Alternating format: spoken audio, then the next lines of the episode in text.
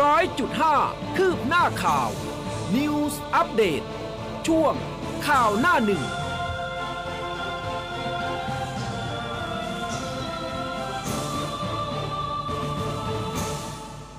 อรุณสวัสดิ์คุณผู้ฟังค่ะ ต้อนรับเข้าสู่ข่าวหน้าหนึ่งทางคลื่นข่าว m c o t News FM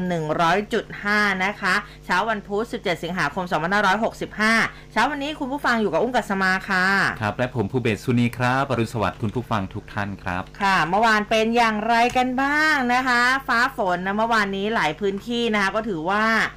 หนักพอสมควรนะคะ แต่ว่าบางที่ก็เหมือนจะหนักแต่ว่าก็ไม่ได้หนักเท่าไหร่ครับเออนะคะ ก็เป็นอย่างไรบ้างนะคะ ก็บอกกล่าวมาให้ได้ฟังกันนะ ตอนนี้มีไลฟ์ผ่านทาง Facebook นะคะ สามารถกดไลค์กดแชร์กันได้นะคะ หน้าเว็บไซต์ของเราเหมือนเดิมเลย news 1 0 0 5 m c o t net นะคะ รับฟังแล้วก็รับชมได้เช่นกันค่ะ ครับ ก็ยังไม่รวยเหมือนเดิมนะครับกลับถูกมาต้องทำงานกันโอ้แต่แววๆว่าทั้งกองสลาก plus เองแล้วก็เป๋าตังเองเนี่ย โอ้โห เงินสะพัดจริง ๆนะคะ ครับ ก็หลาย ๆ คนเขาถูกกันทีเป็นชุดเลยนะ10กว่าใบบ้างเหมือนเป๋าตังเนี่ยจะประมาณแบบ 50 กว่าล้านได้คนเดียวเหมือนจะปาไป9ใบอืมเออนะคะ ก็อะโชคดีด้วยนะคะ แล้วก็ยินดีด้วยจริง ๆ นะคะ เราก็สนับสนุนกันต่อไป สำหรับเช้านี้6โมงเช้าอะครับเติมเงินกันในเป๋าตังหรือยังอ่าอันนี้ก็ถามว่าเรามอมเมาหรือเปล่าเนี่ย ฮะมันก็เป็นวันแห่งความหก็วังแล้วแหละ แต่ครับแล้วแต่เออคนชอบนะครับค่ะ อะ ไปเริ่มต้นกันที่ประเด็นข่าวจากหน้าหนึ่งหนังสือพิมพ์นะครับ เริ่มจากไทยรัฐฉบับประจำวันพุธที่ 17 สิงหาคม 2565 ครับ ไขก๊อกสอสอหนีพปชร เดียซัดสภาไม่เป็นที่พึ่ง ธนกรโฆษกรัฐบาลขยับแทน เพื่อไทยบี้มีชัยแจงปมวาระตู่ สววันชัยกระทุ้งยุบสภา มาดามเดียไขก๊อกพ้นสอสอและก็สมาชิกพปชร เส้นพิษเกมล่มองค์ประชุมนะครับ ชี้รัฐสภาชุดนี้ไม่เป็นที่พึ่งแก่ประชาชน สมศักดิ์แนะธนกรนั่งโฆษกรัฐบาลดีอยู่แล้ว ไม่ต้องเลื่อนขึ้นสอสอแทนนะครับ ขณะที่เจ้าตัวบอกอยากเป็นสอสอคือฝันอันสูงสุดครับ ค่ะแนวหน้าพาดหัวใหญ่เป็นเรื่องนี้เช่นกันนะคะ โบยสภาล่มเป็นเรื่องของสอสสวอพอปชรปัดใบสั่งไม่เกี่ยวกระแสดันบิ๊กป้อมนั่งนายก บิ๊กตู่ยกธรรมะแก้ปัญหาให้กับประชาชน ธนกรเลงไข่ก็โฆษกไปเป็นสสส่วนกกต ไม่ติดใจร่างกฎหมายลูกพักการเมืองและเพื่อไทย เปิดตัว 93 ผู้สมัครสสภาคอีสานค่ะ ครับเสียยศนะครับ เสียยศยันของลูกนะครับ ปัดเอี่ยวผับมรณะ คุมค้นบ้านหาหลักฐานเหยื่อรุดค้านประกันตัว เสียยศเจ้าของตัวจริงผับมรณะเมาเทนบี อตกเข้าสังเตครับตำรวจไม่อนุญาตให้ประกันตัวหลังโรคเข้ามอบตัวครับ ค่ะเดลินิวพาดหัวใหญ่นะคะเบรกหัวขมำ5บะหมี่พอนอวักขึ้น 2 บาทแพงไป ตูซัดสื่อพาดหัวแรงไล่ศึกษาธรรมะ ส่วนครมลดภาษีแท็กซี่ 3 ล้อ วิน 90%ค่ะ ครับ มีภาพของทหารนะครับ จากพันสิบเอ็ดรออร่วมกับเจ้าหน้าที่กรมศิลปากร เร่งตั้งบังเกอร์ยาว 155 เมตร และก็สูงประมาณเมตร 80 นะครับ เพื่อที่จะป้องกันน้ำท่วมวัดชัยวัฒนารามอำเภอพระนครศรีอยุธยา จากนั้นก็จะทำแนวป้องกันน้ำท่วมในโบราณสถานแห่งอื่น ๆ อีกต่อไป เรื่องนี้นะครับพาดหัวเรื่องเกี่ยวกับฝนนะครับ บอกว่าเตือนฝนตกหนัก เผย 15 จุดกทมจมน้ำทะลุ ทุลักทุเลนะครับ เร่งตั้งบังเกอร์ป้องกันวัดชัย กรุงเทพอ่วมฝนถล่มหนักทั้งคืนครับ ค่ะแนวหน้าบอกไว้นะคะ อุตุเตือนฝนตกหนักทั่วไทยถล่ม 66 จังหวัดเหนืออีสานตะวันออกแล้วก็กทม ชัดชาติเรียกประชุมด่วน 6 เขตพร้อมรับมือน้ำท่วมระลอกใหม่ ส่วนโคราชระทึกอ่างเก็บน้ำเริ่มล้นนะคะ มีภาพสภาพน้ำที่เอ่อท่วมผิวจราจรในซอยเทศบาลเมืองปากอำเภอปากธงชัยจังหวัดนครราชสีมาหลังเกิดฝนตกในพื้นที่ตลอดทั้งวันทั้งคืนค่ะ ขณะที่ภาพรวมในพื้นที่นครราชสีมาอ่างเก็บน้ำขนาดกลาง มีน้ำล้นสปิลเวย์3อ่าง แล้วก็อ่างขนาดกลางอีก 6 อ่างอ่ออีก 6 อ่างนะคะ ที่น้ำจ่อล้นสปิลเวย์ค่ะ ครับ มอบตัวนางสาวอลิสาพจนาถครับอดีตเจ้าหน้าที่มราชพัฒสวนสุนันทาวิทยาเขตนครปฐมเข้ามอบตัวกับตำรวจสอนอสามเสนหลังช่อโกงค่าเทอมนักศึกษา มราชพัฒสวนสุนันทา ทั้งส่วนกลางและวิทยาเขตนครปฐมกว่า 2 ล้านบาทครับ ค่ะสอทอชงสบคเคาะไวรัสโควิด โรคติดต่อต้องเฝ้าระวัง ปรับแผนรักษากักตัว5บวก5ใช้โมนูพิราเวียยาหลักนะคะ ส่วนป่วยใหม่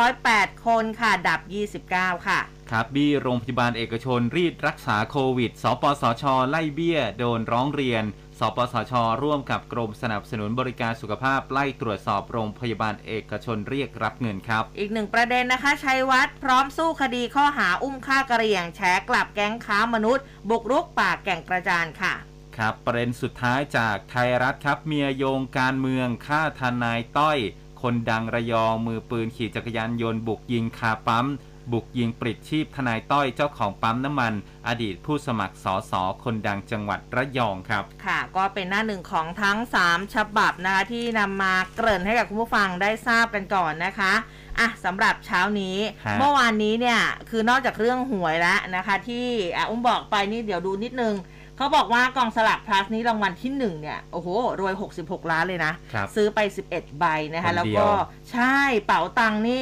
9ใบรับไป 54 ล้านนะคะ เออก็อย่างที่บอกไปก็ยินดีด้วย แต่อีกหนึ่งเรื่องที่เมื่อวานก็เป็นประเด็นอืม ขึ้นหัวหลักในสื่อต่างๆ เงินเฟ้อของแพงค่าไฟขึ้นพึ่งอริยสัจสี่ เอ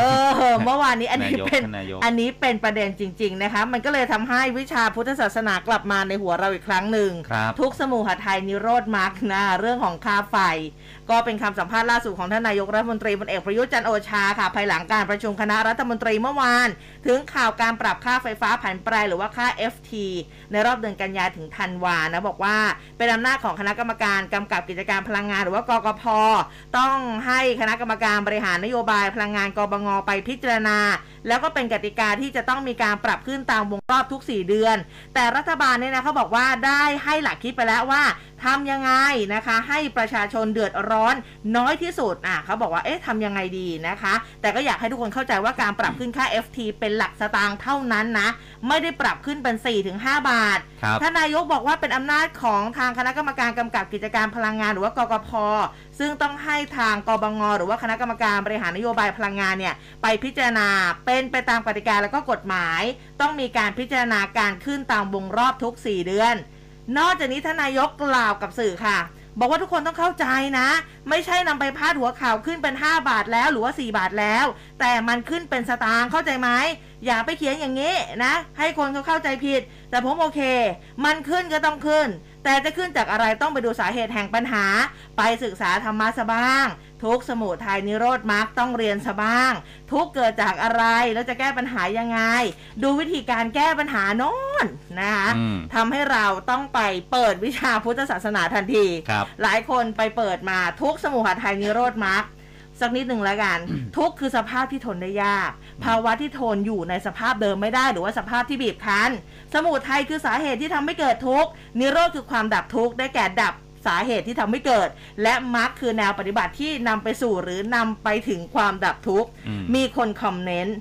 หัวหลักเลยคือปัญหาค่าไฟแพง ทุกคืออะไร ทุกคือค่าไฟแพงค่ะ สมุทัยคืออะไร คิดว่ามันแพงไง ถ้าไม่คิดก็ไม่แพง ส่วนนิโรธอะก็ไม่ต้องคิดว่ามันแพง และสุดท้ายมักก็จ่ายค่าไฟไปซะก็จบเรื่อง อันนี้คือเขาคอมเมนต์มาดิฉันก็ เออจริง เอเอออนะคะก็เป็นประเด็นนะสำหรับเมื่อวานนี้เงินเฟ้อของแพงค่าไฟขึ้นครับพึ่งอริยสัจสี่ค่ะ แต่ว่าถ้าจะพึ่งธรรมะจริง ๆ เนี่ยมันก็ต้องใช้กับทุกเรื่องนะ จริงเออทุกสิ่งเกิดขึ้นตั้งอยู่ดับไป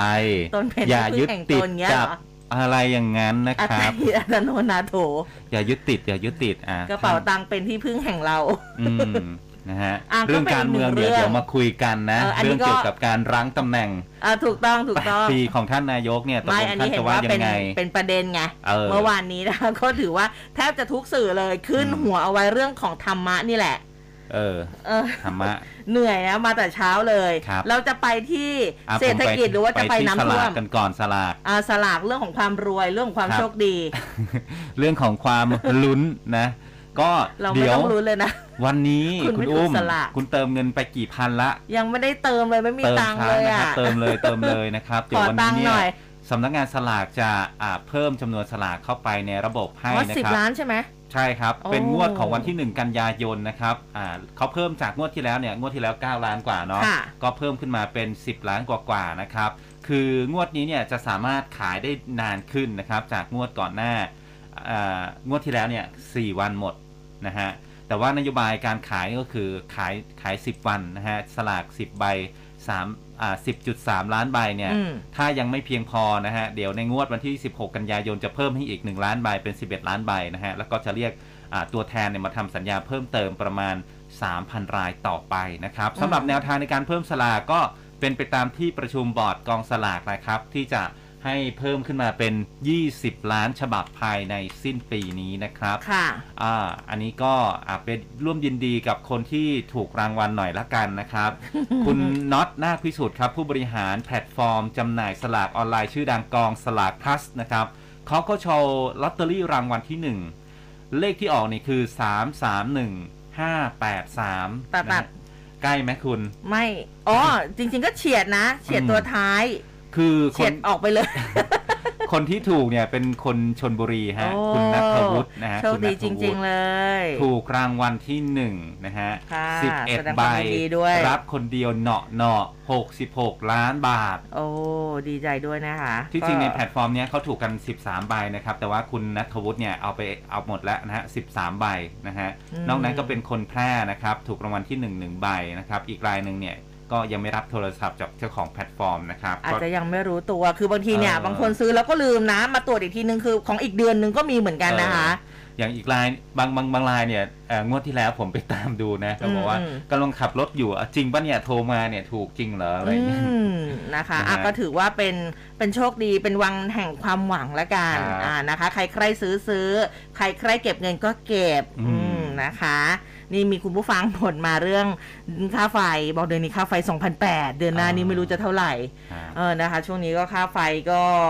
อะจะบอกว่าให้ใช้ประหยัดประหยัดหน่อยอย่างที่บอกไปก็ยากนะบางทีคือมันร้อนอะ มันก็อยากแบบกลับบ้านแล้วก็เอออาบน้ำเสร็จมาเจอแอร์เย็นๆ สบายๆ อะไรแบบนี้นะคะ แต่ว่าอะไรที่มันไม่จำเป็นในช่วงที่ไม่จำเป็นก็อะพัดลมบ้างก็ได้ หรือว่าออกไปเดินออกกำลังกายข้างนอกบ้างก็ได้เออนะฮะไม่รู้ว่าจะแบบว่าแนะนำวิธีประหยัดไฟอย่างไรเนาะอะอืมปิดทีละ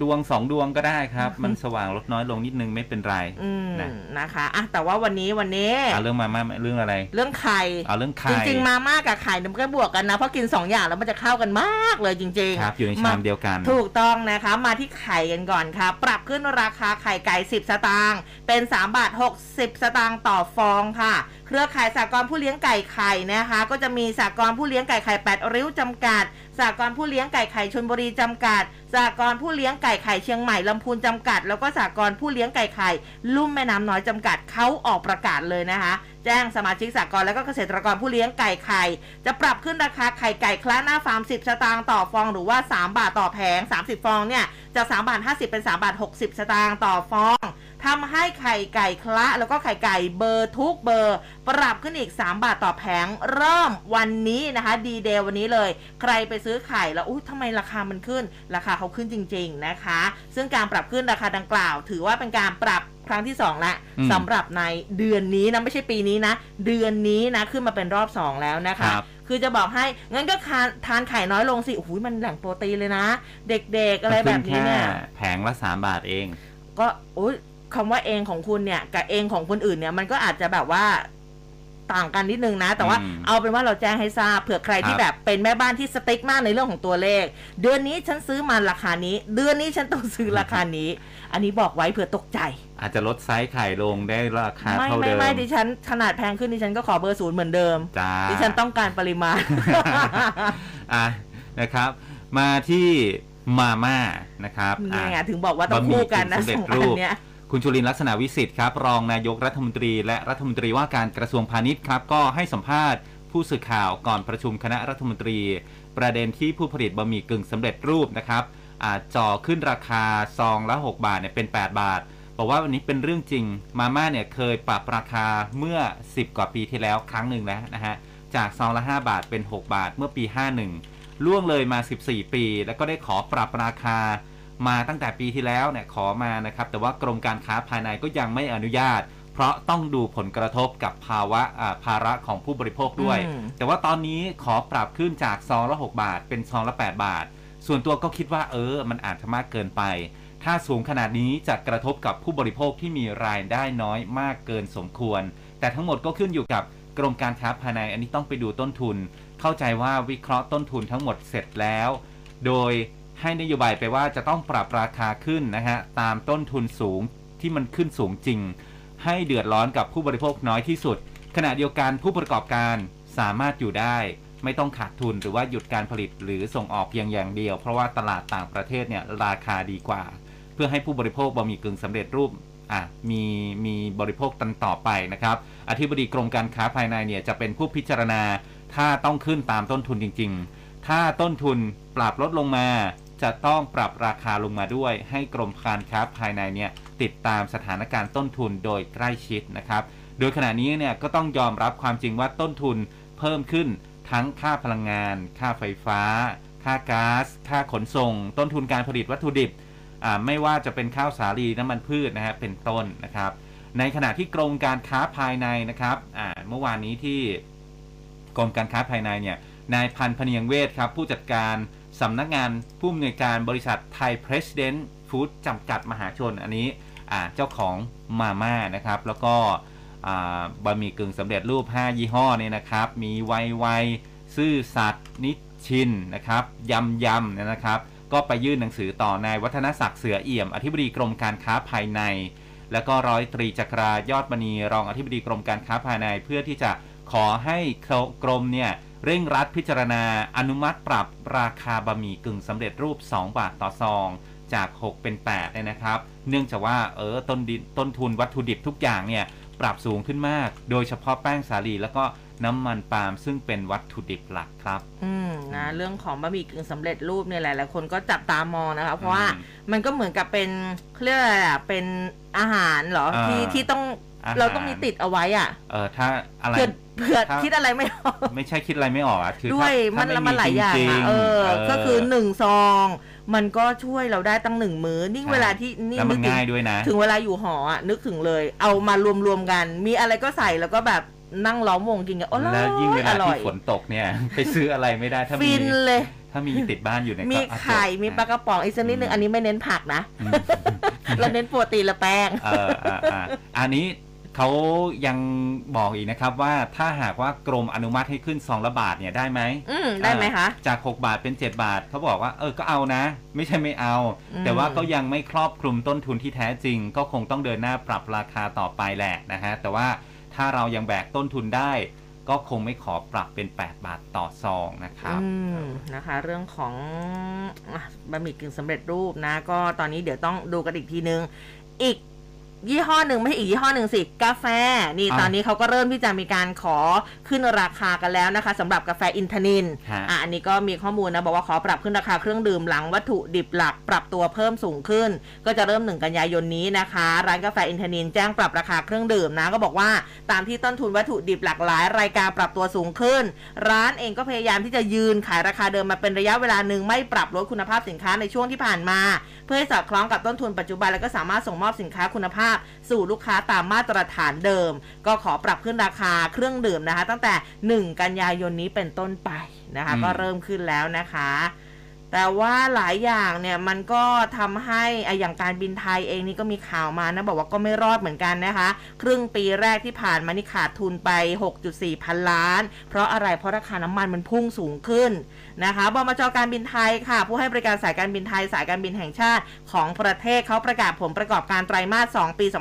2565 ช่วงครึ่งแรกของปีนี้ก็คือวันที่ 1 มกราจนถึง 30 มิถุนาพบว่าไตรมาส 2 ที่ผ่านมานะคะบริษัทเผชิญผลขาดทุน3,221 ล้านบาท เทียบช่วงเดียวกันของปีก่อน ที่มีกำไร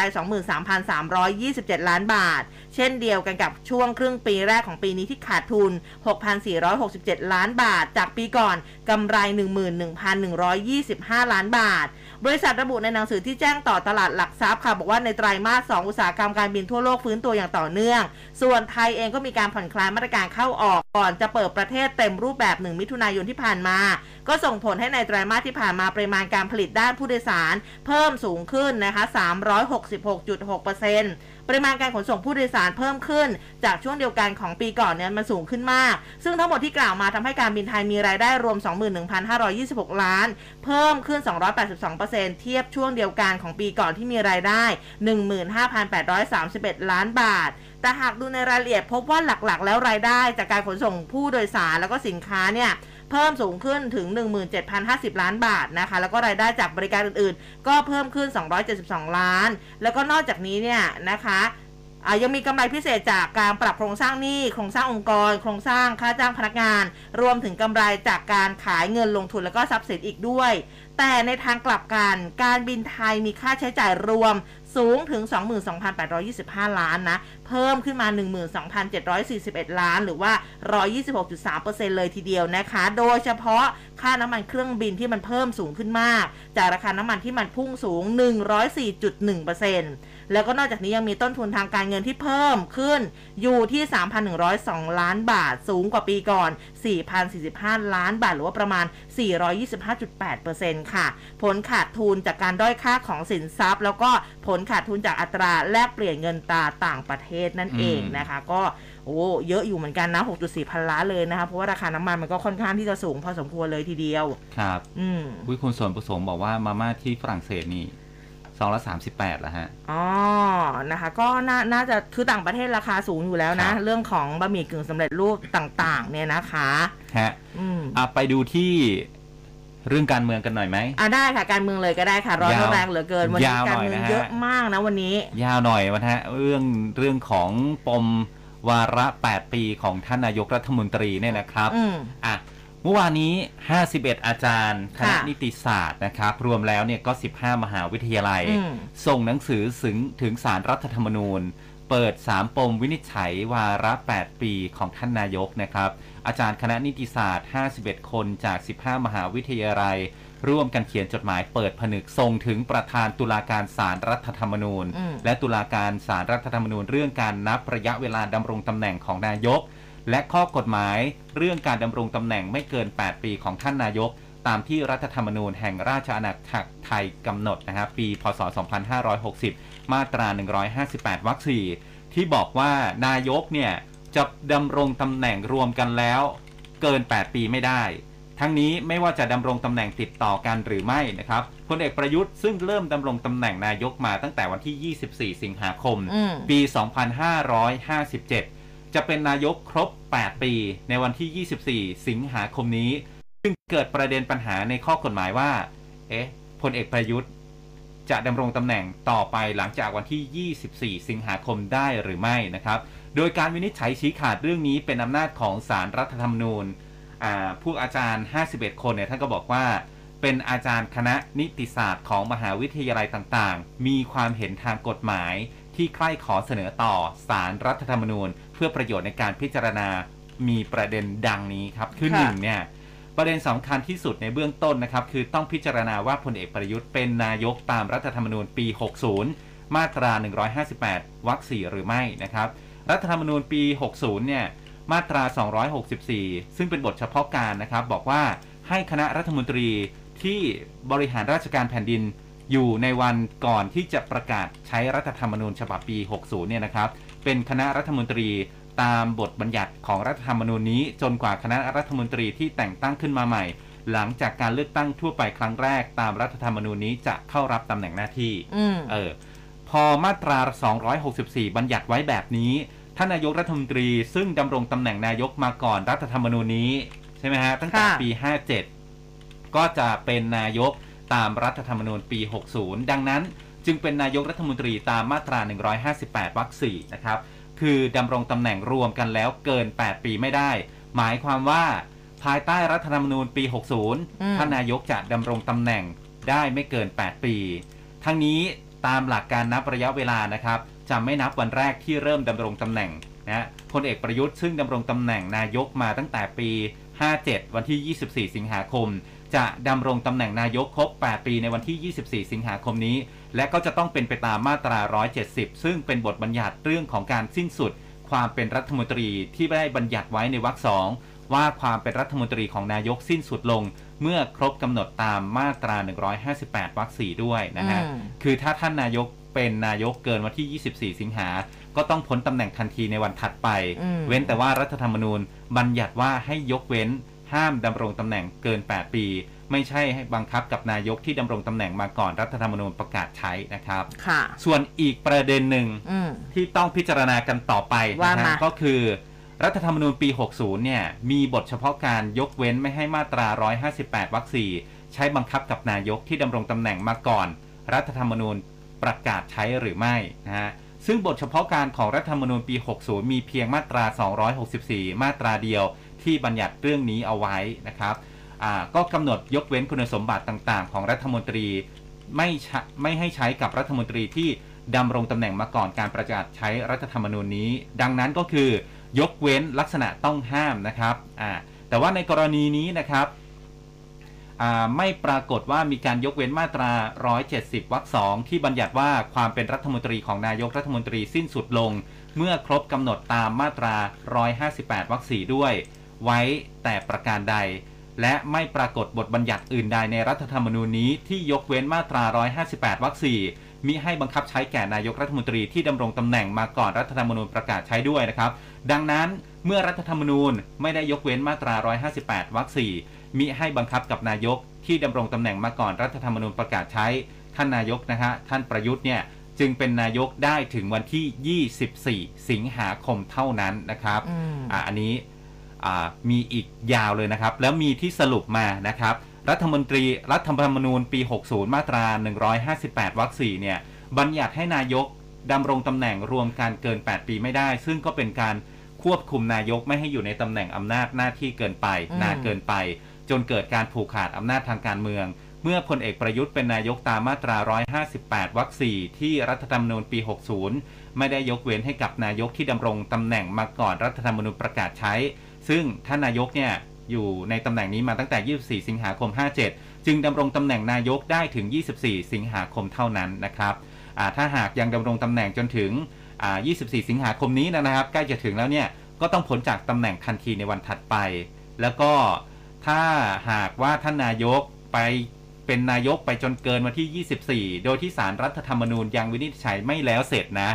ก็จำเป็นต้องดำเนินการตามมาตรา 82 วรรคสองนะฮะอืมซึ่งบัญญัติว่าถ้าหากปรากฏเหตุอันควรสงสัยว่าผู้ถูกร้องตามกรณีตามที่ถูกร้องเรียนเนี่ย หากสารรัฐธรรมนูญมีคำสั่งให้ผู้ถูกร้อง หยุดปฏิบัติหน้าที่จนกว่าสารรัฐธรรมนูญ จะมีคำวินิจฉัย นั่นก็คือวันที่ 25 สิงหาคมนี้สารรัฐธรรมนูญยังไม่มีคำวินิจฉัยก็จะต้องพิจารณามีคำสั่งให้พลเอกประยุทธ์หยุดปฏิบัติหน้าที่จนกว่าสารรัฐธรรมนูญจะมีคำวินิจฉัยนะครับอืมคืออาจารย์ทั้งหลายท่านก็บอกว่า นี่เป็นอาจารย์สอนกฎหมายนะอืมก็เสนอความคิดเห็น ในทางกฎหมายในเรื่องนี้เนี่ยต่อประธานศาลตุลาการ และก็ตุลาการศาลรัฐธรรมนูญ ด้วยความตั้งใจเพียงประการเดียวคือให้ประเทศไทยเนี่ยยึดหลักการปกครองโดยกฎหมายให้มากยิ่งกว่าที่ผ่านมา เพราะว่าการแก้ไขปัญหาความขัดแย้ง และความเห็นต่างทางการเมืองนั้น ไม่มีทางออกอื่นใดนอกจากฝ่ายตุลาการ ซึ่งเป็นผู้ที่ใช้อำนาจในการตีความกฎหมาย ต้องวินิจฉัยตัดสินปัญหาโดยยึดตัวบทกฎหมาย แล้วก็ใช้กฎหมายกับทุกฝ่ายอย่างเสมอกันครับอืมนะคะอะอันนี้ก็เป็นเรื่องของการเมืองนะคะยาวสักนิดนึงฮะมองเวลาแล้วเดี๋ยวไปพักกันสักครู่คุณผู้ฟังนะคะกลับมามีสิ่งดีๆ มานำเสนอแล้วเดี๋ยวมาติดตามเรื่องของการเมืองต่ออีกสักล็กน้อยค่ะ ร่วมคุยข่าวผ่านทาง468 3999 และ Official Line at m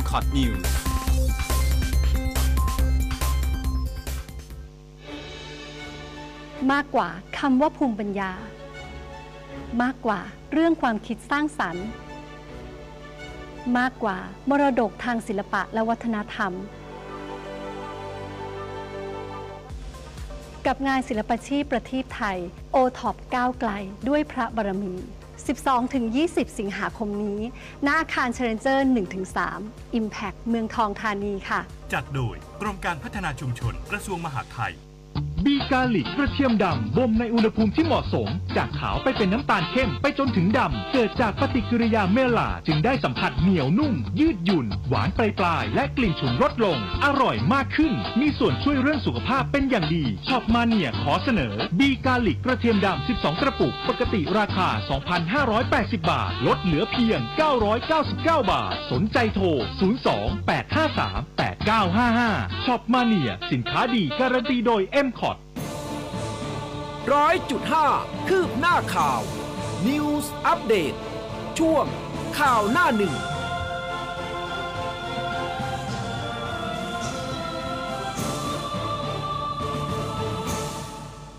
ตีห้าครึ่งกว่าแล้วนะคะ ตื่นกันหรือยังนะคะ อุ้มกับผู้เบสมีสิ่งดีๆ มานำเสนอค่ะ นั่นก็คือบีกาลิกนั่นเองกระเทียมดำที่บ่มในอุณหภูมิที่เหมาะสมจากขาวไปเป็นสีน้ำตาลเข้ม แล้วก็มาเป็นดำนะคะ เกิดจากปฏิกิริยาเมลาดนั่นเองค่ะทำให้ผิวสัมผัสของเขาเหนียวนุ่มยืดหยุ่นหวานปลายๆทานง่าย และแน่นอนกลิ่นฉุนลดลงนะคะ ข้อเสนอพิเศษวันนี้ค่ะบีกาลิก 12 กระปุกนะคะ เราขายเพียงแค่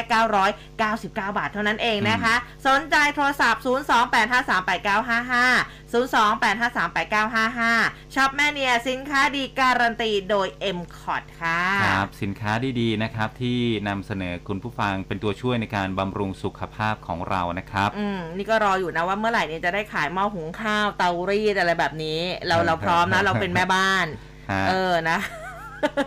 นะอะมาดูเรื่องของการเมืองอีกสักเล็กน้อยค่ะ อีกหนึ่งประเด็นที่เมื่อวานนี้ก็มีการพูดถึงกันนั่นก็คือประเด็นของ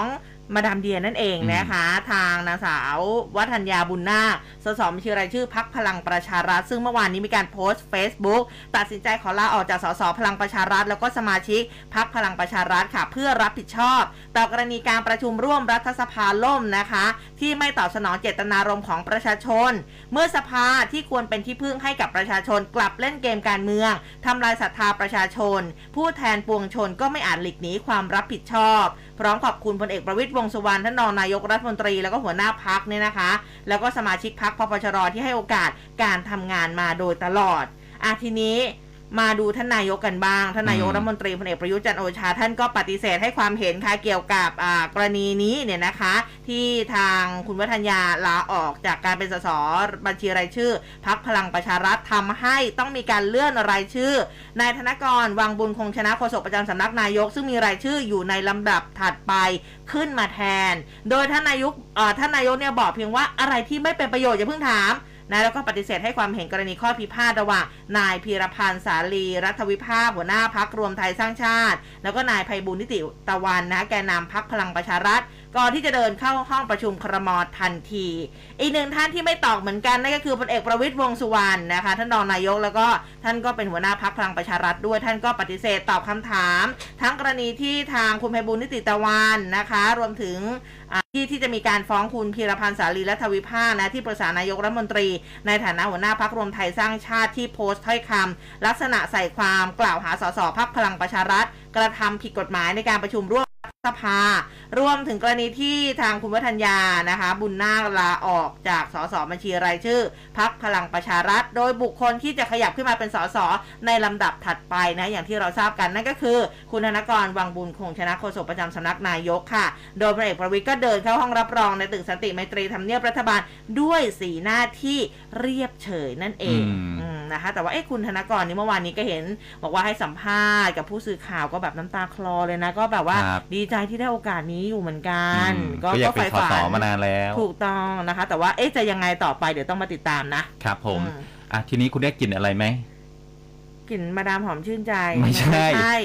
อะไรนี่อะคุณวันชัย เขาบอกว่าได้กลิ่นกลิ่นโชยยุบสภาไอ้ยะ22 สิงหาคมนี้นะฮะอืมคุณวันชัยสอนสิริครับ สว ก็พูดถึงกระแสข่าวการยุบสภากับปมวาระการดำรงตำแหน่ง 8 ปีนะฮะอืมก็รู้กันอยู่แล้วว่าการดำรงตำแหน่งของนายกเนี่ยอ่าสามารถวินิจฉัยออกมาได้ 3 แนวทาง คือ 1. เริ่มนับตั้งแต่ปี 57 แล้วก็สิ้นสุด 23 สิงหาคม เพราะว่าไม่ต้องมีการอยู่ยาวผูกขาดอำนาจ อาจจะก่อให้เกิดวิกฤตการเมือง 2. เริ่มปี 60 ก็จะไปสิ้นสุดปี 68 เพราะรัฐธรรมนูญฉบับนี้เพิ่งประกาศใช้ จึงต้องเริ่มนับตั้งแต่วันที่ประกาศใช้นะครับ แล้วก็ 3. เริ่มนับปี 62 ไปสิ้นสุดเอาปี 70 เพราะว่ารัฐสภาโหวตให้เป็นนายกในเดือนมิถุนายน 62 นะครับ ถ้าอ่าคุณวันชัยบอกว่าถ้าผมเป็นนายกรัฐมนตรีนะ ในสถานการณ์อย่างนี้ และสามารถรู้ได้ด้วยยานวิถีใด ว่าตุลาการศาลวินิจวินิจศาลรัฐธรรมนูญเนี่ยจะวินิจฉัยว่าจะอยู่ได้ถึงปี 68 หรือ 70 ผมก็จะอยู่แล้วก็จะมีอำนาจต่อไป โดยไม่ต้องวิตกกังวลใด ๆ และก็บอกว่าเป็นเรื่องของศาลแสดงท่าทีไม่รู้ร้อนไม่รู้หนาวอะไร แต่ถ้าประเมินแล้วว่ารอดไม่รอดนะครับ ก็จับยามสามตาดูศาลตัดสินคอขาดกระเด็นหลุดจากอำนาจอะอย่างนี้อาจจะปล่อยให้เลยตามเลยไม่ได้ ก็รีบยุบสภาก่อนที่ศาลจะตัดสิน แต่ตัวเองก็ยังอยู่รอดปลอดภัย แล้วก็ยังรักษาการอยู่ในอำนาจต่อไปได้อีกอืม5ถึง6เดือนนะครับ ดีกว่าที่จะปล่อยให้มันหลุดลอยไปแบบทันด่วน ข่าวเรื่องการยุบสภาก่อน 22 สิงหาคมจะจริงหรือไม่ ก็ไม่ใช่เรื่องเลื่อนลอยเสียทีเดียว ถ้าไม่สบายใจจริง ๆ ก็แนะนำให้ไปกราบอาจารย์โชคดีวัดไก่เตี้ย หือ เขตตลิ่งชัน ดวงตาจะเห็นธรรมอ้าวอ่า แถวบ้านดิฉันเองนี่ อดีตอ๋อเดี๋ยวฉันต้องไปไปไปท่านนากยรากบให้อ่าหรือบ้างคืนวิชาพระพุทธศาสนาอ๋อใช่ไหมนี่คุณวันชัยบอกให้ท่านนายกเข้าวัดนะ วัดไก่อืมเตี้ยเขตตลิ่งชัน ดวงตาจะได้เห็นธรรม อืมแต่วันนี้ก็มีชื่อดังอยู่เหมือนกันนะครับมีหลาย ๆ คนก็คือแนะนำบอกว่าให้ไปไหว้พระที่นี่คุณไปส่องด้วย สิ เออเดี๋ยวฉันเดี๋ยวดิฉันต้องไปแล้วอยู่แถวแถวๆบ้านนี่เองนี่ก่อนหน้านี้ก็มีข่าวเนี่ยวัดไก่เตี้ยเนี่ยใช่เออใช่นะคะ นี่คุณเก๋บอกว่า 8 ปีเกิดขึ้นตั้งอยู่แล้วก็ดับไป แต่ตอนนี้ยังไม่ดับเออนะคะ ก็เดี๋ยวเดี๋ยวรอดูนะในเรื่องของการเมืองนะติดตามกันไปเรื่อยอะๆแต่อีกหนึ่งเรื่องที่ยังไงก็ต้องติดตามค่ะ เพราะว่าโอ้โหสภาพดินฟ้าอากาศตอนนี้นี่ทำให้คนกรุงเทพอย่างเราเราๆทำไมเคฮะรียด คืออยู่บนรถที่มันเครียดนะ ถึงแม้จะเปิดแอร์ฟังเพลงก็ตาม แต่รถไม่ขยับเลยแล้วคือ กว่าจะถึงบ้านลงมาเนี่ยร้องคุณไห้ผู้ฟังขาแทบจะเดินไม่ได้นะเออยิ่งแบบเกียร์ออโต้ขาขวานี่คือแบบโอ้โหเออเหมือนเข่ายึดเหมือนเส้นเอ็นยึดอะแล้วถ้าเกียร์เกียร์กระปุกไม่ต้องยึดเกียร์หรอเกียร์กระปุกคืออะหลังจากคือจากที่อุ้มขับเกียร์กระปุกมาเมื่อก่อนฝักอ่าขับโฟกเต่าใช่ไหมฮะมันจะมีการออกกำลังกายทั้งขาซ้ายและขาขวาอ๋อเหรอขาซ้ายจะเหยียบคลัช คือมาถามว่ามันเมื่อยไหมมันก็เมื่อยทั้งสองข้างแหล้วแต่แต่ว่าคืมันอได้ทั้งสองขาเออมันได้ทั้งสองขาไงอืมคือลงมาก็คือเมื่อยพร้อมๆกันเออแต่อันนี้มันหนักข้างเดียวเออถูกต้องนะคะเอาเมื่อวานนี้สมุทรปราการนี่มีภาพออกมาเขาบอกว่าอ่วมเหมือนกันนะหลังฝนตกนะคะโอ้เขาเรียกว่าฝนถล่มเลยดีกว่า น้ำท่วมรอการระบาย ส่งผลการจราจรสุขุมวิทแยกปู่เจ้า มุ่งหน้าบางนารถติดสะสมเกือบ 3 กิโล เนื่องจากน้ำท่วมขังถนนนะคะ ก็ใช้ได้แค่ 2 ช่องทางรถก็เลยชะลอตัว เช่นเดียวกับฝั่งมุ่งหน้าปากน้ำการจราจรก็ติดขัดสลับหยุดนิ่ง คุณผู้ฟังอยู่ฝั่งไหนกันบ้าง อยู่ที่ไหนกันบ้างเมื่อวานนี้เป็นอย่างไร เออนะคะ ก็หลายพื้นที่จริงๆนะเมื่อวานนี้ฝนตกนะคะ อุ้มอยู่แถวแถวๆวัดมะกรูดเนี่ยก็ก็มืดฟ้ามัวดิน ลมก็แรงอยู่ดีที่ว่าตกไม่หนักมาก แต่โอ้โห ออกมาจากวัดนี่รถติดมากอืมนะคะกว่าจะถึงบ้านนี่ก็ใช้เวลาเพราะว่าฝนมันก็โปรยปลายลงมาเหมือนกันนะคะ ซึ่งเมื่อวานนี้นะคุณชัดชาติสิทธิพันธ์ท่านผู้ว่าราชการกรุงเทพมหานคร ท่านก็ไปที่สาราว่าการกรทมแล้วก็ให้สัมภาษณ์นะถึงกรณีฝนตกหนักทั่วกรุงเทพอ่าเมื่อวันที่ 15 ที่ผ่านมาจนเกิดน้ำท่วมขังหลายจุดเนี่ยก็บอกว่า ฝนตกมากกว่าที่คาดไว้ เพราะว่ามีฝนหลายลูกนะคะ ต่อเนื่องกันโดยเฉพาะฝั่งกรุงเทพตะวันออก ประเวศนี่สุดๆเลย 144มิลลิเมตรนะคะ บางนาพระโขนง120มิลลิเมตรซึ่งถือว่าเยอะมากทำให้เกิดน้ำท่วมหนักในถนนพระราม 4 สุขุมวิท 26 ซอยกล้วยน้ำไทยต่อเนื่อง ไปสุขุมวิท 71 ซอยปรีดี พนมยงค์14 26 แล้วก็ 31 เอาจริงๆ สังเกตเนี่ยคือที่เอ่ยชื่อมาก็จะเป็นเหมือนกับน้ำท่วมซ้ำซากอะครับก็ยังจะท่วมอยู่เหมือนเดิมนะคะ ท่านบอกว่าสาเหตุส่วนหนึ่งมาจากการที่ต้องปิดประตูระบายน้ำที่คลองเตยเพราะว่าน้ำทะเลหนุนสูง ต้องใช้เครื่องสูบน้ำออกอย่างเดียว ส่วนคลองพระโขนงกำลังซ่อมประตูระบายน้ำปกติน้ำไหล 30 ลูกบาศก์เมตรต่อวินาที แต่พอปิดซ่อมใช้เครื่องสูบน้ำแทน ดูดน้ำออกได้เพียงแค่9ลูกบาศก์เมตรต่อวินาทีคืออืม30 จะเหลือ 9 เนี่ยนะ แต่พอฝนหยุดตกก็เร่งระบายน้ำออกได้มากขึ้นทำให้นะคะช่วงบ่ายเอ่อเช้ามืดเนี่ยถนนสายหลักน้ำไม่ท่วมแล้ว จากนี้ท่านบอกว่าจะมีการติดตั้งเครื่องสูบน้ำเพิ่มเติมบริเวณคลองเตยด้วย ส่วนถนนศรีนครินทร์มีปัญหาเรื่องอุโมงค์ระบายน้ำยังก่อสร้างไม่เสร็จก็ทำให้การระบายน้ำไม่เป็นไปตามแผน กับปัญหาที่เอกชน ไม่ให้ใช้ที่ดินทำเป็นแก้มลิง ตอนนี้น้ำยังท่วมขังบางส่วน ก็มีการนำเครื่องสูบน้ำไปติดตั้งเพื่อให้ระบายน้ำได้เร็วขึ้น อันนี้แบบกรุบกริบนะสำหรับพื้นที่กรุงเทพอืมต่างจังหวัดเขาหนักกว่าเราเยอะจริงใช่ครับๆขอตอนนนี้แก่นนี้โอ้โห เมื่อวานนี้สุดๆไปเลยครับที่ปอพก่อนละกันครับค่ะปอพก็ออกมาเตือนนะฮะให้ระวังฝนฟ้าขนองทางภาคเหนือเสี่ยงน้ำท่วมฉับพลันน้ำป่าไหลหลากครับอืมเมื่อวานนี้กรมป้องกันและบรรเทาสาธารณภัย หรือว่าปอพโดยกระทรวงมหาดไทย ก็แจ้งว่าร่องมรสุมพาดผ่านตอนบน ภาคตะวันออกเฉียงเหนือภาคกลางภาคใต้ของประเทศไทย ก็ทำให้เกิดฝนฟ้าขนอง ฝนตกหนักมากนะฮะในบางพื้นที่ประกอบด้วยจังหวัดแม่ฮ่องสอน เจียงใหม่ เจียงไฮ้อืมลำพูนอะต้องเป็นลำปางมาเสียงเหนือพะเลยนะเยาแป้สาวเหนือเลยน่าน อุตรดิตถ์ตากพิจิตรสุโขทัยพิษโลกเนี่ย คนพิษโลกก็ต้องพูดว่าพิษต้องโลพิกษโลกใช่ไหมเออเพชรบูรณ์นครสวรรค์อุทัยธานีนะครับ โดยพื้นที่เสี่ยงน้ำท่วมฉับพลัน และก็น้ำป่าไหลหลากเนี่ยต้องเฝ้าระวังอยู่ในเกณฑ์อยู่ในแถบภาคเหนือ แล้วก็น้ำล้นตลิ่งเนี่ยคือเตือน 7 จังหวัดภาคอีสานที่น่าเป็นห่วง คือเลยหน้องคายบึงกาฬนครพนมมุกดาหารอำนาจอุบล อ่านให้ได้แบบนี้ตลอดคุณอะดีไหมดีระดับน้ำในแม่น้ำโขงในพื้นที่นครพนมนะครับ โดยสถานีวัดระดับน้ำที่ตำบลหนองแสง เขตเทศบาลเมืองนครพนม ช่วงเช้าวานนี้นะครับ วัดระดับน้ำได้ที่ 7.68 เมตร เพิ่มขึ้นจากระดับเดิมประมาณ 15 เซนติเมตร แต่ว่าก็ยังต่ำกว่าระดับตลิ่งเนี่ยราวๆ 4.3 เมตรนะครับ ซึ่งถ้าเป็นระดับวิกฤตจะอยู่ที่ 12 เมตร และยังมีแนวโน้มเพิ่มสูงขึ้นอีกต่อเนื่องอืมสาเหตุก็เนื่องมาจากฝนฟ้าขนองในพื้นที่ตอนบน และก็ลุ่มน้ำสาขาต่างๆ มันไหลลงมาสมทบกับแม่น้ำโขงทำให้ปริมาณน้ำฝนสะสมมีจำนวนมาก และก็ลำน้ำสาขาต่างๆ ก็เริ่มเพิ่มระดับด้วยเช่นเดียวกันนะครับอืมเออหลายพื้นก็เดือดร้อนที่คนที่อ่าเลี้ยงปลาในกระชังนะครับโอ้สำหรับใช่ใช่ที่ใช่อำเภอเมืองเนี่ยนะฮะอืมเป็นช่วงฤดูน้ำหลากแม่น้ำโขงก็จะเป็นตะกอนเป็นดินโคลนขุ่นแดงอืมคนเลี้ยงปลาส่วนใหญ่ก็ต้องชะลอ ลงปลารุ่นใหม่ลงไปก่อนนะครับ ก็เร่งตักปลาที่เลี้ยงเอาไว้เนี่ยเอามาขายออกให้หมดเพราะไม่งั้นเดี๋ยวเขาหายใจไม่ออกแล้วเขาก็ตายไงตายนะฮะอืมเออคนลงเลี้ยงทุก็นจะไปตายก็ต้องด้วยเยอะใช่ค่ะ นี่อย่างมหาสารคามนี่ก็เกิดเหตุน้ำไหลหลากจากฝนตกหนักกัดเซาะถนนบริเวณสะพานห้วยส้มมอ บ้านวังโพนนะคะอำเภอโกสุมพิสัย ความยาวที่ 3-4 เมตรเลยนะ รถไม่สามารถสัญจรได้นะคะ เบื้องต้นอบตขวาวไร่เนี่ยนะคะ ได้ดำเนินการกั้นเขตห้ามเข้า ติดไฟวับวาบส่องสว่างป้องกันการเกิดอุบัติเหตุนะคะ แล้วก็จัดเส้นทางสำรองในการเดินทางไปยังฝั่งตรงข้าม ระยะทางนี้ประมาณ 15 กิโลเลยนะคะ เพื่อให้ประชาชนสามารถสัญจรได้ แล้วก็หลังจากนี้นะปอพมหาสารคาม เขาจะมีการเข้าสำรวจพื้นที่ร่วมกับหน่วยงานที่เกี่ยวข้อง เพื่อพิจารณาติดตั้งสะพานเบลลี่ด้วยนะคะ ส่วนพิจิตรนี่เขาบอกว่าบางส่วนน้ำลดลงแล้วนะอันนี้ถือเป็นข่าวดีนะคะ ซึ่งฝนที่ตกหนักต่อเนื่องเนี่ยนะคะ ก็ส่งผลให้เกิดน้ำท่วมที่ตำบลในเมืองตำบลท่าหลวงตำบลคลองคเชนนะคะที่อำเภอเมืองจังหวัดพิจิตรทางปพค่ะเขาก็เข้าไปช่วยเหลือนะคะพร้อมกับเจ้าหน้าที่ปกครองส่วนท้องถิ่น ก็ไปติดตั้งเครื่องสูบน้ำเร่งระบายน้ำออกจากพื้นที่ท่วมขัง แล้วก็สนับสนุนเรือท้องแบกเข้าช่วยเหลือในพื้นที่น้ำท่วมที่ตำบลท่าหลวงด้วยนะคะ แล้วก็หลายพื้นที่ในพิจิตรอะอันนี้บางส่วนเนี่ยน้ำเริ่มลดแล้วนะคะ แต่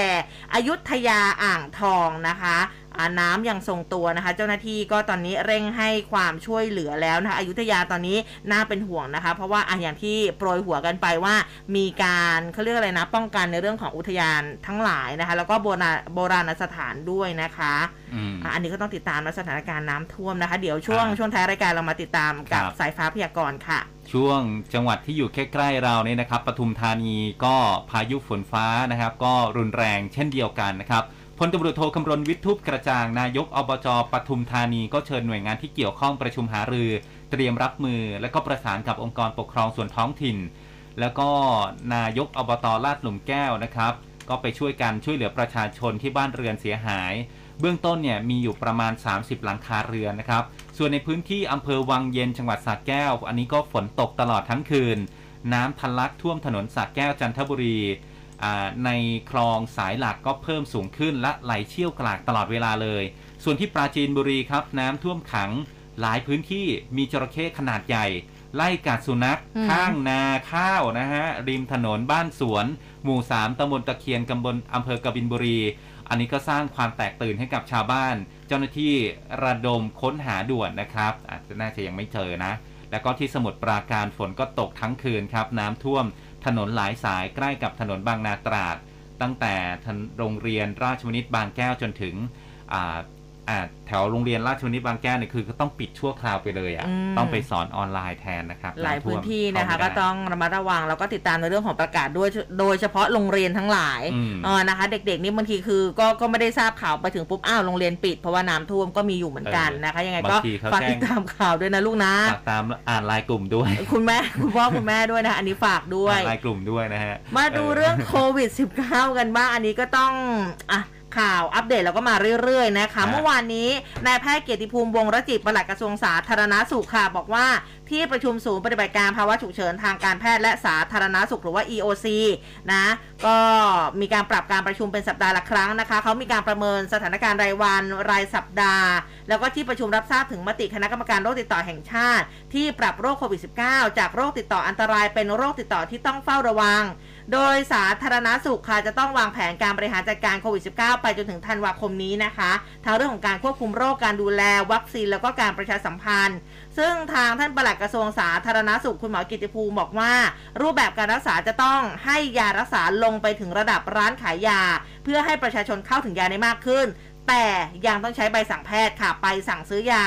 ส่วนเรื่องของโมนูพิราเวียจะเป็นยาหลักในการรักษา ซึ่งท่านก็บอกว่ายามีเพียงพอนะคะ ส่วนระยะเวลาการรักษาผู้ติดเชื้อโควิด -19 ได้มีการทบทวน จากปัจจุบันที่ให้การรักษาแยกกักตัว 7 วัน สังเกตอาการ 3 วัน หรือว่า 7 บวก 3 นะ ที่เราย้ำกันมาตลอด ที่ประชุมได้พิจารณาปรับแนวทางการรักษาใหม่ค่ะ ให้เป็น 5 บวก 5 คือรักษาแยกกัก 5 วัน แล้วก็เฝ้าสังเกตอาการเนี่ย 5 วันนะคะ ด้านรองอธิบดีกรมการแพทย์ค่ะ คุณหมอนัทพงษ์วงศ์วิวัฒน์ก็บอกว่า การรักษาแบบ5บวก5ส่วนใหญ่จะเป็นกลุ่มสีเขียวที่ไม่มีอาการ หรือว่ามีอาการเล็กน้อย แต่กลุ่มที่มีอาการมากหรือว่าป่วยหนัก ที่นอนรักษาในโรงพยาบาล ระยะเวลาการรักษาก็จะเป็นไปตามอาการนั่นเอง อะครับตอนนี้ปรับเป็น 5 บวก 5 แล้วนะคะสำหรับใครที่อะเป็นโควิดนะ ไม่ใช่อืม 7บวก3แล้วนะคะ อาทีนี้สำหรับคนที่เป็นโควิด รักษาเรียบร้อยแล้ว ทีนี้ขั้นตอนของการจ่ายเงิน ค่ะเป็นปัญหากันอยู่นะครับ มีประเด็นที่ประชาชนถูกโรงพยาบาลเอกชนเนี่ย อืม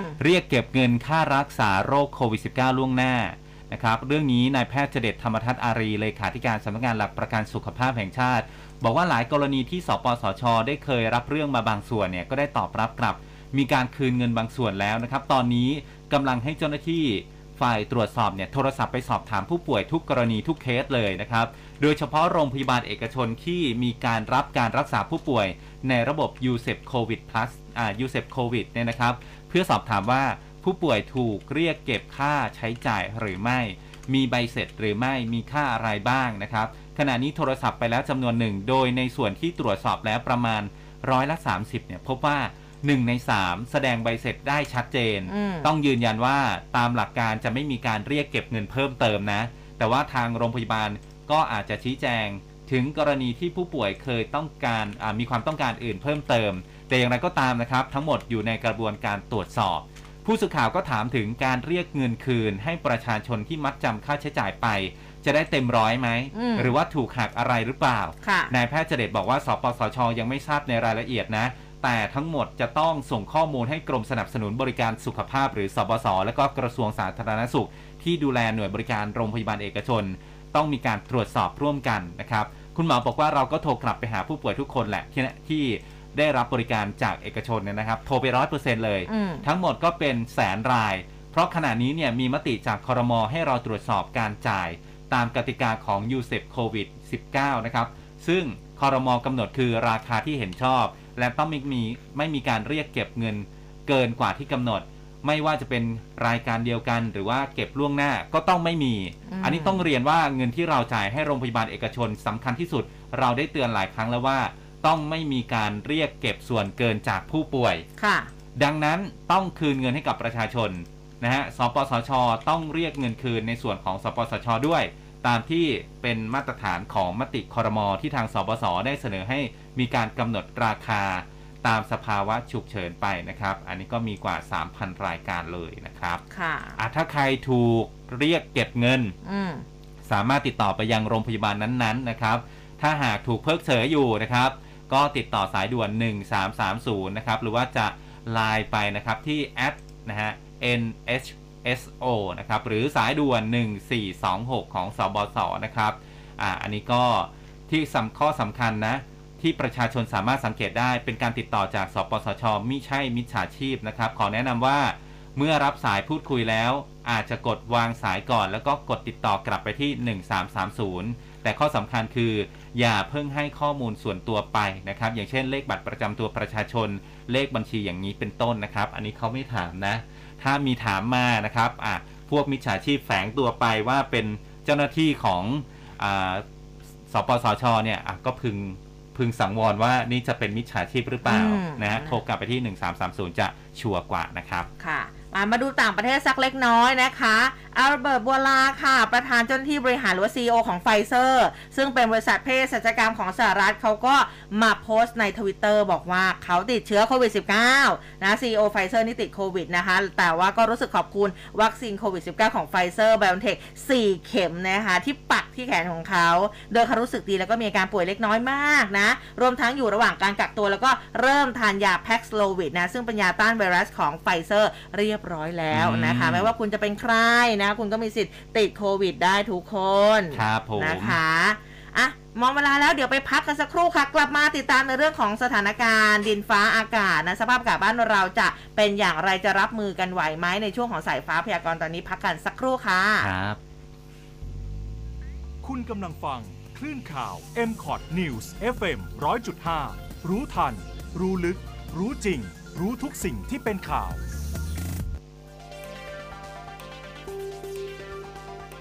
ฟังข่าวต้องคลื่นข่าว m c o t News FM 100.5 เราคือคลื่นข่าวและสาระยอดเยี่ยม 3 รางวัลยอดเยี่ยมนาตราชครั้งที่ 12 ปี 2563 และได้รับการจัดอันดับความไว้วางใจในแบรนด์เป็นอันดับหนึ่งในกลุ่มสื่อวิทยุ จากผลสำรวจ Digital News Report 2021 คลื่นข่าว m c o t News รู้ทัน รู้ลึก รู้จริง รู้ทุกสิ่งที่เป็นข่าว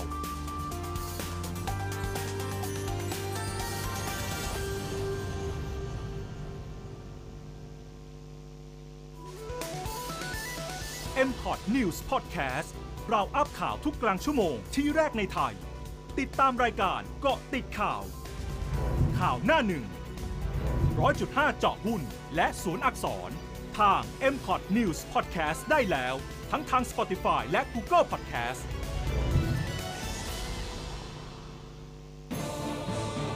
ร้อยจุดห้าคืบหน้าข่าว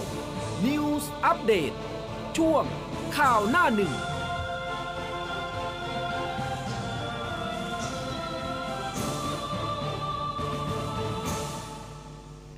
ครับอะนะคะ 60ถึง70นี่ไม่ใช่หวยแต่อย่างใดครับเราสองคนกำลังถกเรื่องของเปอร์เซ็นต์ฝนที่จะตกวันนี้นะคะครับอะสำหรับวันนี้นะคะ สายฟ้าพยากรณ์ก็เป็นเราทั้งสองคนนี่แหละที่จะใช่พยากรณ์นะคะ ให้คุณผู้ฟังได้ทราบในเรื่องของสภาพสภาพอากาศดินฟ้าอากาศนะคะในวัวันนนี้นี้เป็นอย่างไรนะคะครับเอามาดูกรุงเทพมหานครที่ถกเถียงกันอืม60%ของพื้นที่อืมอ่านะคะ แต่ว่าก็น่าจะทั้งวันนี่แหละนะคะ แล้วก็ภาคใต้นะคะ 60-70%เช่นกันค่ะ แต่ว่าหลักๆแล้วเนี่ยนะจะไปอยู่ที่ภาคเหนือค่ะ มีฝนฟ้าขนองร้อยละ70 ของพื้นที่ แล้วก็มีฝนตกหนักบางแห่งนะคุณผู้ฟังบริเวณแม่ฮ่องสอนเชียงใหม่ลำพูนลำปางตากกำแพงเพชรพิจิตรแล้วก็สุขโขทัยนะครัคะบส่วนภาคตะวันออกนี่นะคะ ก็เช่นกันฝนตกหนักบางแห่ง นครนายกปราจีนบุรีระยองจันทบุรีแล้วก็ตราดค่ะอืมส่วนอีสานนี่60%นะครับก็น้อยลงมานิดหนึ่งอืมฮะอะ ก็อันนี้มาจากมรสุมตะวันตกเฉียงใต้ที่พัดปกคลุมทะเลอันดามัน ประเทศไทยแล้วก็อ่าวไทยมีกำลังแรงขึ้นนะครับ ประกอบกับมีหย่อมความกดอากาศต่ำปกคลุมบริเวณประเทศเมียนมา ซึ่งลักษณะแบบนี้ก็จะทำให้ยังคงมีฝนตกหนักบางแห่ง ในภาคเหนือด้านตะวันตก ภาคกลาง ภาคตะวันออก ภาคใต้ฝั่งตะวันตกนะครับ ก็ขอให้พี่น้องประชาชนบริเวณนี้นะครับ ระวังอันตรายจากฝนตกหนัก และก็ฝนที่ตกสะสมไว้ด้วยนะครับ ซึ่งอาจจะทำให้เกิดน้ำท่วมฉับพลัน และก็น้ำป่าไหลหลาก โดยเฉพาะพื้นที่ลาดเชิงเขานะครับ ใกล้กับทางน้ำไหลผ่านเนี่ยแล้วก็พื้นที่ลุ่มเนี่ยเขาบอกว่าให้ให้ระวังไว้ให้มากนะครับค่ะส่วนก็ทะเลนะ ทะเลอันดามันตอนบนมีกำลังแรงขึ้นมีคลื่นสูง 1-2 เมตร แล้วก็บริเวณที่มีฝนฟ้า ขนองเนี่ยจะมีคลื่นสูงมากกว่า 2 เมตรนะครับ ค่ะนี่คุณผู้ฟังครูสาริตพรหมนารานะคะ ก็บอกว่าใครจะขับรถผ่านถนนมิตรภาพช่วงบ้านไผ่บ้านแห้นขอนแก่นน้ำท่วมนะคะ ทางสูงรถไม่สามารถผ่านได้แล้วเด้อนะคะ ก็ขอบพระคุณมากๆเลยนะคะ ที่อืมช่วยเตือนกันมานะคะ คุณผู้ฟังถ้ามีข้อมูลส่งมาได้นะครับนะคะ เราก็จะประชาสัมพันธ์ผ่านทางอ่านี่แหละรายการของเรานะคะ คุณอาเกณฑ์เจริญพร 19-22 ภาคเหนือตอนบนจะมีฝนตกหนักไหมครับอ่าเท่าเท่าที่จำได้นะคะ ก็จะมีฝนตกอยู่เรื่อยๆ แต่ว่าหนักไม่หนักเนี่ยเดี๋ยวค่อยมาว่ากันอีกทีนึงเดี๋ยวลงรายละเอียดกันเช็คให้อ่าเดี๋ยวลงรายละเอียดกันอีกทีหนึ่งนะเจ็ดคะวันข้างหน้าชาภาคเหนือใช่ไหมอืมอ่า16ถึง22เลยมีฝน60ถึง80ของพื้นที่นะครับอืมช่วง18ถึง20เนี่ย ฝน 40ถึง60ของพื้นที่มีฝนตกหนักบางแห่งครับ ค่ะ ก็ระมัดระวังกันด้วยนะคะ นี่เมื่อคืนนี้นะคะ ช่วงดึกเลยนะคะ เกิดเหตุความรุนแรงหลายจุดในพื้นที่จังหวัดยะลาค่ะ ก็โดย Facebook นะคะนาราสันติเนี่ยนะคะ มีการรายงานสถานการณ์บอกว่า ประมาณสักห้าทุ่มห้าสิบนะศูนย์รับแจ้งเหตุฉุกเฉิน191 นะคะ จังหวัดยะลาเขามีการรับแจ้งวัตถุต้องสงสัยเป็นกระเป๋าสีดำ วางอยู่ภายในร้านสะดวกซื้อเซเว่นนะคะ สาขาปั๊มน้ำมันยะหา ประสานสพยะหาเข้าตรวจสอบ พฤติการผู้ต้องสงสัยนำวัตถุระเบิด แต่งกายปกปิดใบหน้าสวนฮิยาบวางไว้หน้าเซเว่นแล้วก็มินิบิ๊กซีค่ะ คาดว่าจะทยอยวางทุกพื้นที่ในจังหวัดยะลานะคะ ซึ่งตอนเที่ยงคืน คนร้ายก็มีการลอบวางระเบิด แล้วก็ไฟไหม้นะคะร้านสะดวกซื้อมินิบิ๊กซีแล้วก็เซเว่นในพื้นที่อำเภอเมืองยะลาที่บ้านเนียงอำเภอยะหาบันนังสตาค่ะ ส่วนมินิบิ๊กซีปั๊มบางจากดอนยางปัตตานีก็โดนเหมือนกันนะคะ เที่ยงคืนนิดๆค่ะ คนร้ายไม่ทราบชื่อ 4 คนขี่จักรยานยนต์ 2 คัน โยนระเบิดเพลิง ใส่หน้าร้านสะดวกซื้อเซเว่นริมถนน 410 หมู่ 2 ตำบลบันดังสตานะคะ เป็นเหตุให้เพลิงลุกไหม้ ได้รับความเสียหายเล็กน้อย รถดับเพลิงของอบตบันดังสตา ดับเพลิงไว้ได้ รายละเอียดความเสียหายจะรายงานให้ทราบต่อไปนะคะ ซึ่งตั้งแต่ตีหนึ่งเนี่ยเซเว่นในตัวเมืองยะลานี่สั่งปิดทุกสาขาเลยอืมนะคะ ก็เดี๋ยวติดตามสถานการณ์ได้เรื่อยๆนะคะ ถ้าจะมีอะไรก็อาเราจุดห้าจะมีการอัปเดตให้ได้ทราบกันด้วยค่ะครับมีเรื่องน่าสนใจมาฝากอีกเรื่องหนึ่ง คือตอนนี้คุณผู้ฟังจีนเขายื่นขอจด rice fish culture อืม rice แปลว่าข้าวนะครับ แล้วก็ fish ที่แปลว่าปลาอืมนะฮะค่ะก็คือการเลี้ยงปลาในนาข้าวนี่แหละครับ เป็นมรดกเกษตรโลกนะครับ ต่อองค์การอาหารและเกษตรแห่งสหประชาชาติ คือเขายื่นมาตั้งแต่ปี 2005 แล้วนะเมื่คอรับวานเห็นภาพอยู่เหมือนกันปลาเยอะแยะเลย การเลี้ยงปลาในนาข้าวของจีนเนี่ยไม่เพียงเป็นระบบเกษตรเท่านั้นนะครับ แต่ว่าเป็นวัฒนธรรมที่เขาสืบทอดกันมานาน 2,000 ปี มีการขุดพบกระเบื้องดินเผาในสุสานของราชวงศ์ฮั่นตอนกลาง แสดงให้เห็นถึงแผนผังปลาว่ายจากบ่อลงนาข้าว ค่ะ ระบบการเลี้ยงปลาในนาข้าว เป็นระบบเกษตรผสมผสานที่สมบูรณ์แบบในอุดมคติ คือปลาก็จะให้ปุ๋ยกับข้าว ควบคุมภูมิอากาศย่อยในระบบนิเวศ แล้วก็แหวกว่ายการแหวกว่ายของปลาเนี่ยคือมันไปเพิ่มออกซิเจน เหมือนกับเป็นการพรวนดินกำจัดตัวอ่อนของแมลงศัตรูพืชและก็วัชพืชถ่ายมูลออกมาเป็นปุ๋ย ในขณะที่ข้าวเนี่ยก็ให้ร่มเงาสร้างอาหารให้กับปลา ก็การใช้ปุ๋ยแล้วก็สารเคมีกำจัดศัตรูพืชเนี่ยแทบจะเป็นศูนย์เลย แต่ได้อาหารที่มีคุณภาพและก็คุณค่าสูง การศึกษาของ FAO นะครับในประเทศจีนเนี่ยเขาบอกว่าอ่าอันนี้ก็คือองค์การอาหารและเกษตรแห่งสหประชาชาตินะครับเขาบอกว่าจีนเนี่ยแทนที่ผลผลิตข้าวจะลดลง แต่ว่ากลับเพิ่มขึ้นเฉลี่ย 10% ในขณะที่ผลผลิตข้าวที่เลี้ยงปลาในนาข้าวของอินโดนีเซียเพิ่มขึ้นมา 10-20%ไม่รวมผลผลิตจากปลา 192ถึง260 60 กิโลกรัมต่อไร่นะครับ อันนี้ในบริบทของประเทศไทย ถ้าระบบเกษตรเรียบง่าย แต่ว่าแฝงความสัมพันธ์นิเวศทางวิทยาที่ซับซ้อนนี้ ก็จะมีความสัมพันธ์ ในอ่าหลาย ๆ ประการเลยนะครับ ไทยก็อาจจะทำได้แบบนี้นะครับ แต่ว่าเราคือไม่ค่อยได้เลี้ยงมากซะส่วนใหญ่ก็คืออมปล่อยปล่อยตามธรรมชาติอ่าเมื่อวานก็ก็เห็นภาพอยู่อืมเหมือนกันนะคะแต่ว่าแบบดูเป็นปลาสีๆเลยนะ ไม่ใช่เออแบบว่าปลาปลาคาร์ฟปลาดุกอาจหเป็รืนออะไรภาพอปย่างระกนั้อบนหรือเปล่าอ๋อเออเออมันก็ดูแบบสวยงามแล้วที่จริงก็โอ้โหเขาเอาปลาแบบสวยๆนี้ไปปล่อยเออในท้องนาเลยเหรอเออแต่ถ้านะคะปล่อยในท้องนานี่ก็ปลาดุกนะ ดีเลยเออตัวใหญ่เออน่ากินเหลืองเอามานวลย่าเลงยเหลืองเหลืองเลย เดี๋ยวค่ะคุณดิฉันหิวแล้วนะคะอะทิ้งท้ายไว้ด้วยข่าวนี้ค่ะอะเมื่อวานนี้ใกล้ๆบ่ายสามสี่ยศนะคะ สมยศปั้นประสงค์พ่อของเสียบีเจ้าของ Mountain B ผับให้สัมภาษณ์สั้นๆ ค่ะ บอกว่าก่อนหน้านี้ไปดูดูการหาเงินมาเยียวยาผู้เสียหายนะ ซึ่งตัวเองเนี่ยก็ไม่ได้หลบหนีอะไรแล้วก็ยอมรับว่าตกใจพอรู้ว่าถูกออกหมายจับ จากนั้นเนี่ยคือสัมภาษณ์ไปน้ำตาก็ไหลไปร้องไห้ไปเนี่ยนะคะแล้วก็บอกว่าเกิดมาทั้งชีวิตไม่เคยเจอ ผมก็รักลูกผมยังไงผมก็ต้องดิ้นนะคะ จากนั้นเมื่อถามว่าเป็นเจ้าของกิจการเมาที่บีผับหรือไม่เสียยศสายหน้าปฏิเสธเลยค่ะ แล้วก็ไม่ตอบคำถามใดๆอีก โดยเฉพาะเรื่องของการเปิดผับการบริหารการให้เงินไปเปิดผับก่อนที่ตำรวจเนี่ยจะคุมตัวนะคะ ขึ้นรถไปเพื่อค้นหาพยานหลักฐานเพิ่มเติมที่บ้านนะคะ อันนี้ก็เป็นอ่าข่าวเพิ่มเติมนะคะของสำหรับอ่าคดีของ Mountain b ด้วยนะคะ ทั้งหมดทั้งมวลค่ะ เป็นข่าวสารแล้วก็ข้อมูลที่อุ้มกับภูเบศนำมาฝากผู้ฟังในเช้าวันนี้ พรุ่งนี้เจอกันอีกนะคะตีห้าจนถึงหกโมงวันนี้เราสองคน ลาไปก่อนแล้ว สวัสดีค่ะ สวัสดีครับ ร้อยจุด